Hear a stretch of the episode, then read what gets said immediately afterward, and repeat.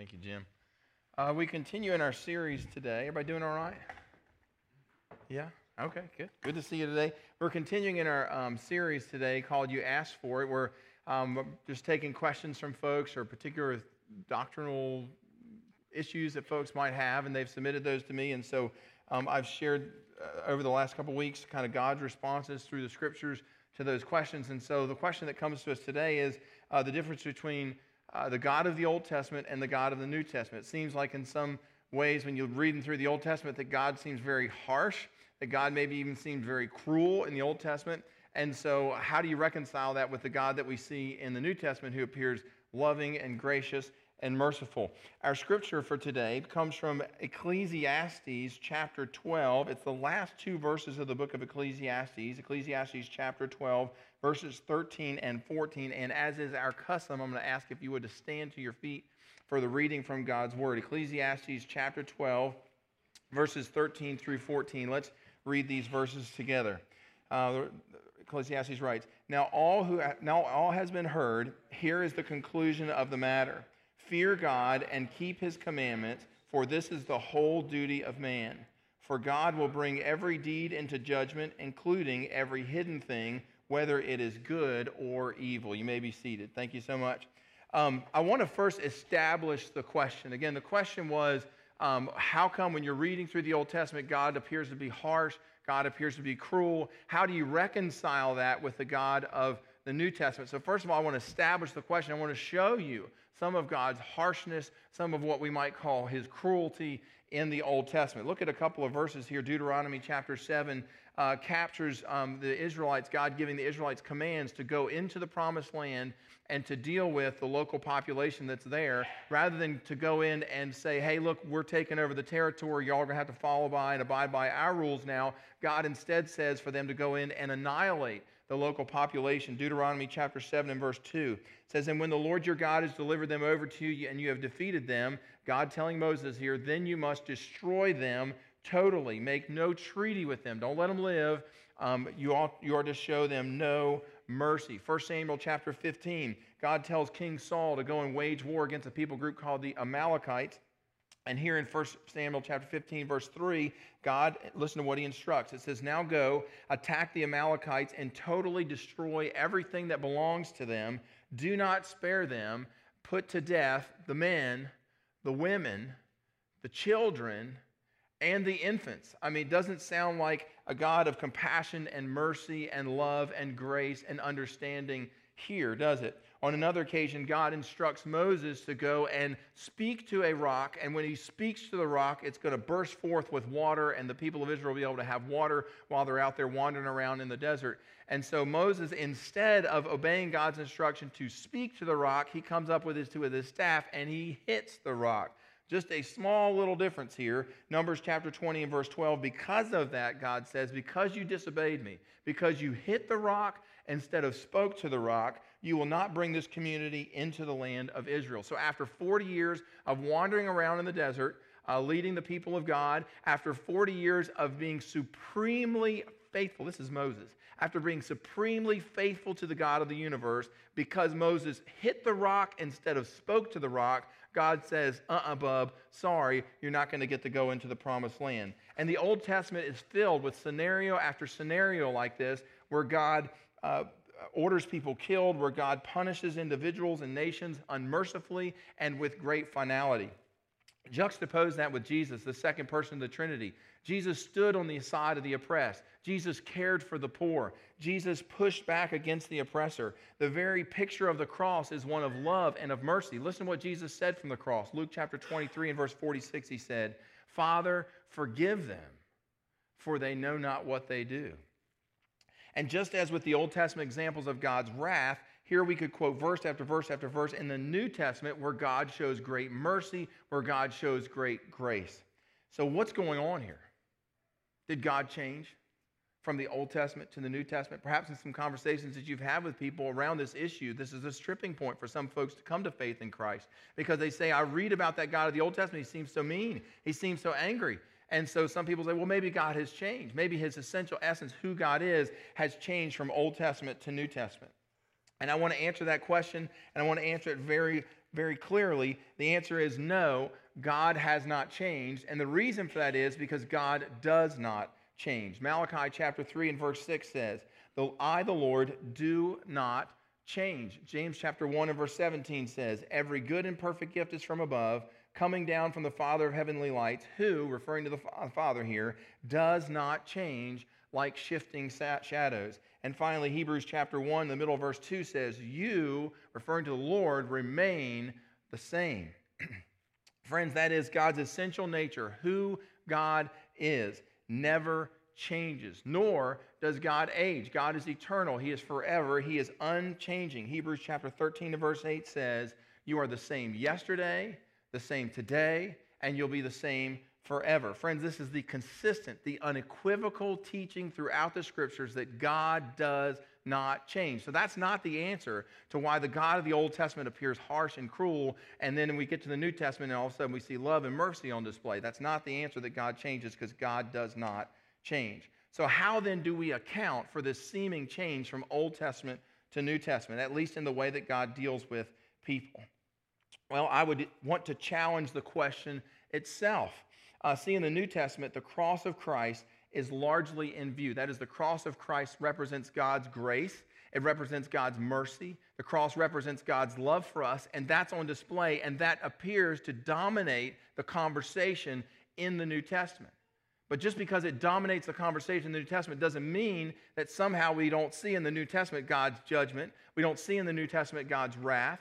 So let's take a look at a couple of passages of Scripture in the New Testament that reveal God's judgment. Hebrews chapter 10 and verse 31 says, It is a dreadful thing to fall into the hands of the living God. Doesn't sound like kicks and giggles to me. Hebrews chapter 12 and verse 29 says, Our God is a consuming fire.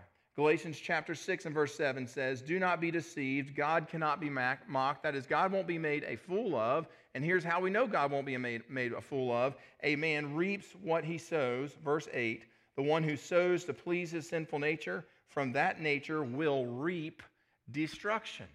The Bible anticipating destruction falling on the heads of those who ignore God's commands. See, the New Testament writers were not unaware of God's wrath. The New Testament writers were not ignorant of God's judgment. From the lips of Jesus himself in Matthew chapter 24, Jesus rails against the doctors of the law, rails against the religious leaders of his day. He um, issues out in Matthew chapter 23 eight different woes or eight different curses or judgments against the religious leaders of his day. For example, Matthew chapter 23 and verse 15 Woe to you, teachers of the law and Pharisees, you hypocrites! You travel over land and sea to win a single convert. And when he becomes one, when he becomes a convert, you make him twice as much a son of hell as you are. Yikes. Ouch, Jesus. Matthew chapter 25 and verse 30, Jesus tells a story of the parable of the talents. And there's in the story, there's these three guys, and the three guys are each given a different amount of money, a different talent, um, and then they're supposed to do something with that. And so in the story, the first two guys, they are, are, do something good with their talents that God's given them, and God rewards them in the story. And but then the last guy, he just went and buried his in the ground, and so he didn't do anything like what God had wanted him to do. Look at what awaits this guy, verse 30. And throw that worthless servant, this is from the mouth of Jesus, throw that worthless servant outside into the darkness, where there will be weeping and gnashing of teeth. Again, we're just scratching the surface here of example after example after example in the New Testament from the lips of Jesus himself of God's wrath and God's judgment. I mean, the whole book of Revelation, friends, is about God's judgment. It is about God's wrath being poured out. Um, it's just that, again, when we read the New Testament, the cross dominates our thinking as we're reading through it. And so the dominant theme of the cross is God's love and God's great grace. Now, flip, now let's kind of flip that over. Is the mercy of God absent from the Old Testament? Right? Because that's what we're assuming. We're assuming that God's wrath and his judgment are all, all over the Old Testament, and so there's no mercy at all. Well, let's see if that's the case. Look at Jonah, Jonah chapter 3. God sends Jonah to the Assyrian capital of Nineveh to call the people of Nineveh to repentance. These people have been acting poorly, they've been acting in a God dishonoring way, and God has had it with them. And so God sends Jonah to the people of Nineveh, the capital city of the Assyrian Empire, to go and tell them to repent of their sins so that God will relent in his coming judgment. And the people do turn to the Lord. They do repent of their sins and look at God's response. Jonah chapter 3 and verse 10. When God saw what they did and how they turned from their evil ways, he had compassion on them and did not bring upon them the destruction that he had threatened. See, God relented God showed compassion, great compassion, here in an Old Testament story. Another, for, for example, Second Chronicles chapter 29, an evil king Ahaz, who was leading the people of Israel, has just died, and he's been leading them in all sorts of idol worship, and God has been boiling and boiling and boiling and is ready to pour out his judgment and his wrath upon the people of Israel. And the new king that comes into town, Ahaz's son, a guy by the name of Hezekiah, Hezekiah realizes that they are heading for disaster. And so Hezekiah, Second Chronicles chapter 29 and verse 6 says, Our fathers were unfaithful. They did evil in the eyes of the Lord our God and forsook him. They turned their faces away from the Lord's dwelling place and turned their backs on him. Verse 8. Therefore, the anger of the Lord has fallen on Judah and Jerusalem, that's us, the people of Israel, and has made them an object of dread and horror and scorn. So there's God's wrath, but what about God's verse, mercy? Verse 9.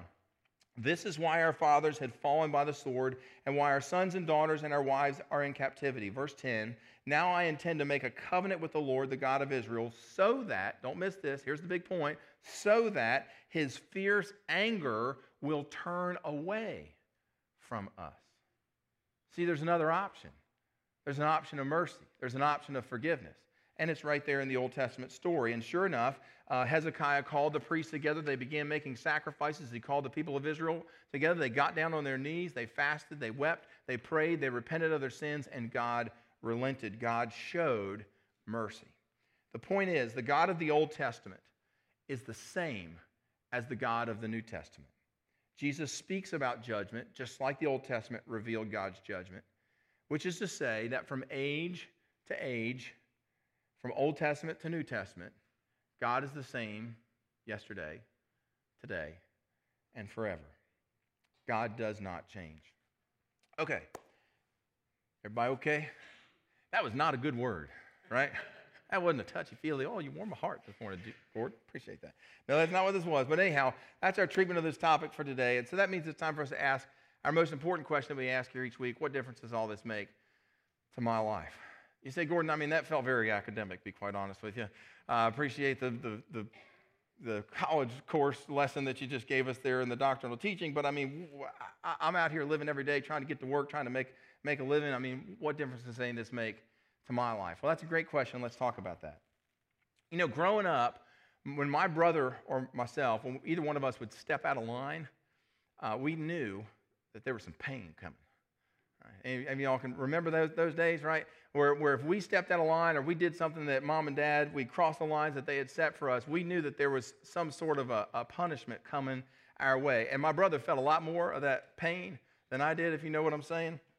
Now, my mom and dad, they didn't spank us because they were on some sort of a power trip. They didn't spank us because they were on some sort of an ego need. They did it because they had drawn some lines in our lives and they knew that that spanking, that that punishment that was coming our way was for our own well being.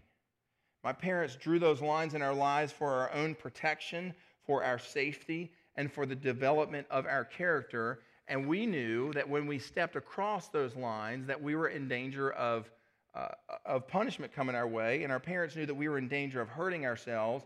And so they knew they had a responsibility to try and keep us on the right path. And so my brother and I paid the price from time to time when we stepped over that line. You know, friends, when it comes to our relationship with the Lord Jesus, we are just like that. God regards us as his children, and God says, John chapter 14 and verse 15, Jesus said, If you love me, you will obey my commands. So, uh, the first motivation for us to obey and to do what God wants us to do to live in a God honoring way is because we recognize all that God's done for us. We recognize that Jesus has shed his blood on the cross for our sins so that we wouldn't have to pay the penalty for our sins one day, so that we could spend eternal life with God in heaven. And so we recognize that God, in his great grace and God's great mercy to us, there's just, we just, it causes us to want to respond, to reciprocate in kind, to want to obey uh, the Lord. However, God also recognizes, He says, hey, look, I'm not stupid, right? I know that there's, I'm going to give you an additional motivator in your life to help you stay on the right path. You know, over in the book of Deuteronomy, God says over and over for Moses to tell the people of God to obey him because they love him. Deuteronomy, but then in chapter 28, God gives 53 verses. So after he gets done telling them all the wonderful things that, that they are to do because they love him and gushy uh, how much they love him and how much God loves them for 27 chapters. Then we hit chapter 28 and God says, hey, look, here's 53 verses of curses that are coming your way if you don't honor me, if you don't obey me. And so, just in case that all that I do for you isn't enough, just in case my love and my mercy on display are not enough to motivate you to want to follow me and obey me, God says, hey, look, I'm going to put an additional motivator in your life, just like my mom and dad put an additional motivator in my life, and that is for us to watch out if we don't follow the Lord. Friends, one of the healthiest motivators for me is this principle one of the reasons why I haven't done a lot of the terrible things that I, you know pop through your mind that you think about doing is because of this principle. It has held me back from making those decisions in my life because I knew that there was a God on the other side of those really bad decisions who was going to say, "Hey, you know what? What you reap is what you'll sow." I'm not going to be made a fool of, God says. In the scripture we read earlier, Ecclesiastes chapter 12 and verse 13, Here's the conclusion of the matter fear God and keep his commandments, for this is the whole duty of man. And why should we fear him? Because, verse 14, for God will bring every deed into judgment, including every hidden thing, whether good or evil.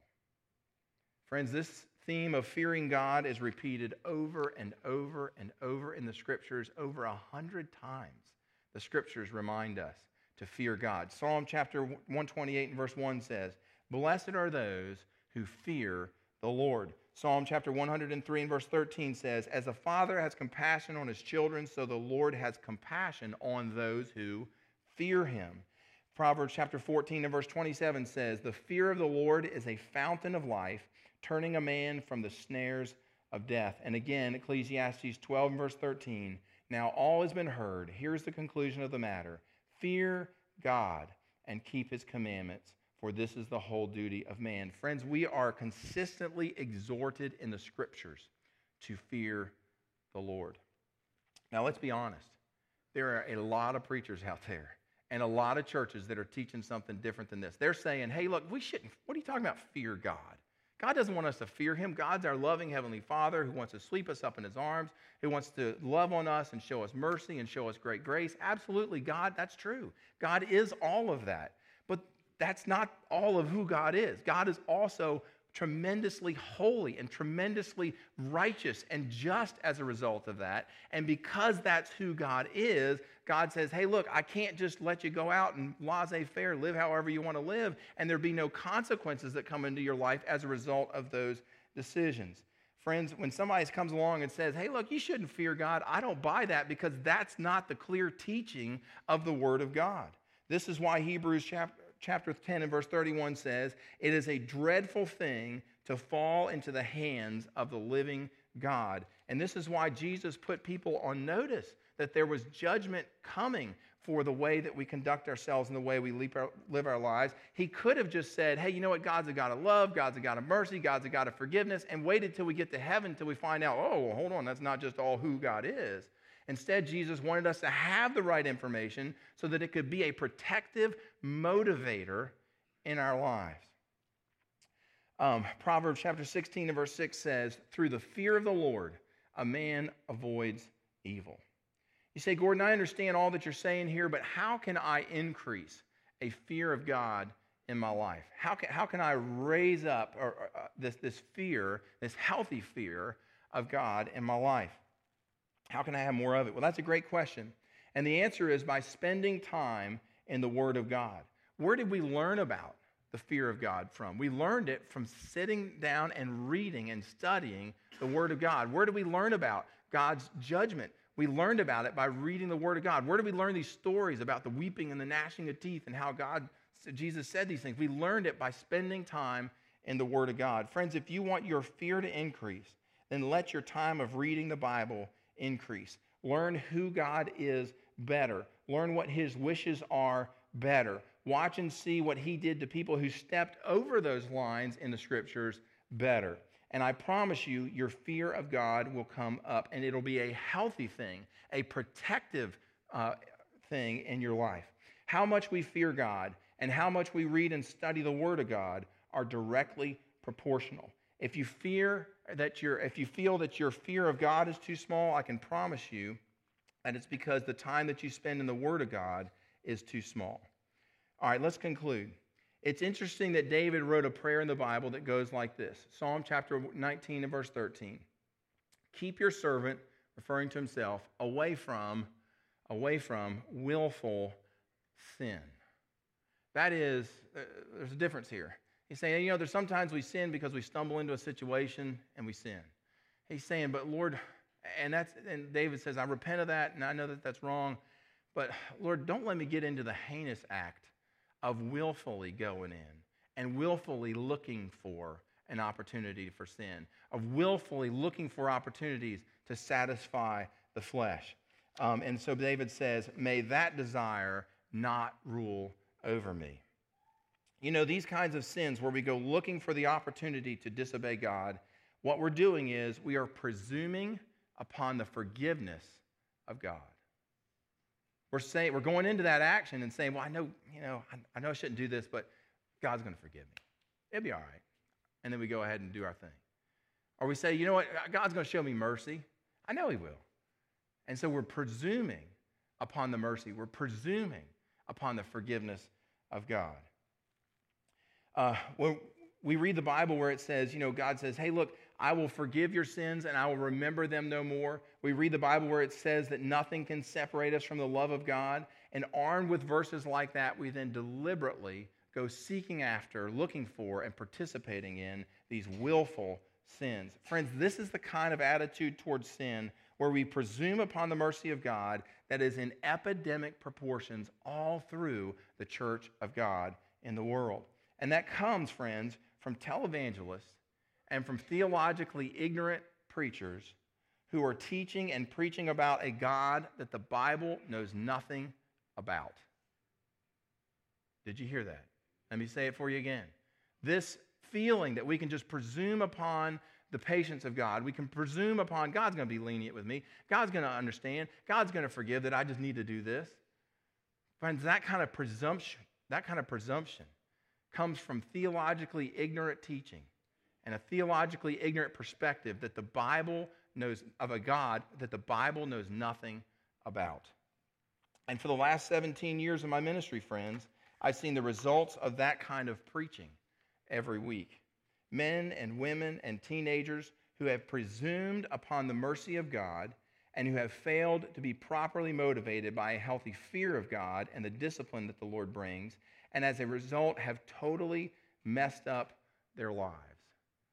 And so I'm here to tell you today to let the fear of God be a protective force in your life. Don't presume upon the mercy and the love of the Lord. Listen to what he said a man will reap what he sows. Ecclesiastes chapter 12, verse 13. Now all has been heard, and here's the conclusion of the matter fear God and keep his commandments, for this is the whole duty of man. Let's pray together. Lord, we are thankful for a fresh reminder of just who you are, of your holiness, of your righteousness. That God, you are not a God who tolerates for long our willful sin.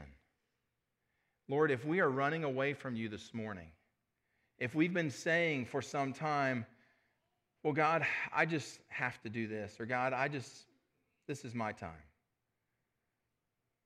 Lord, we know the truth now that you will not be mocked, that a man reaps what he sows. And so, Lord, Lord, armed with this truth from your word, may it hit the brakes this morning on some thoughts we've been having. May it end some behavior that we know has not been honoring you. And Lord, in this quiet space this morning, as we celebrate your broken body and your shed blood, bring our hearts to repentance. Lead us, Holy Spirit, into sorrow of what we have done. And may we, from this moment forward, strive to honor you. We pray these things in Christ's holy name. Amen.